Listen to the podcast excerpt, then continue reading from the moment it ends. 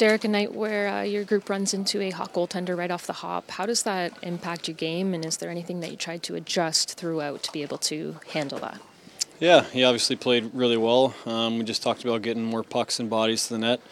Um, you look how Perry scored his goal in the third there. That's kind of the recipe to succeed against a hot goalie. You mentioned Corey Perry scoring his first goal as an Oiler, but then also he has that fight in the second period. There's a bit of energy that he added to this game. What kind of elements do you like to be able to see from that, especially in a game like this? Yeah, I think he brings a lot of intangibles to our dressing room, our bench, and then on the ice as well. He's uh, he's a leader and um, he's a spark plug. He can get us going when we're not having our best night, and um, I thought he did a good job doing that.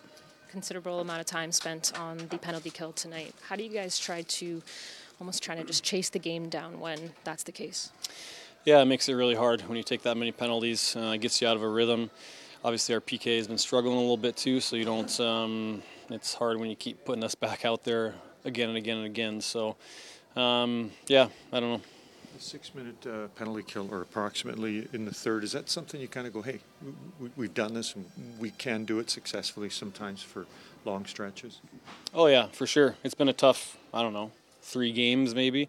That's a pretty small sample size. We've been really good for a long time and um, maybe haven't been getting the bounces and haven't been as structured as we were before, but um, it's a confident group. We, we know we can kill penalties.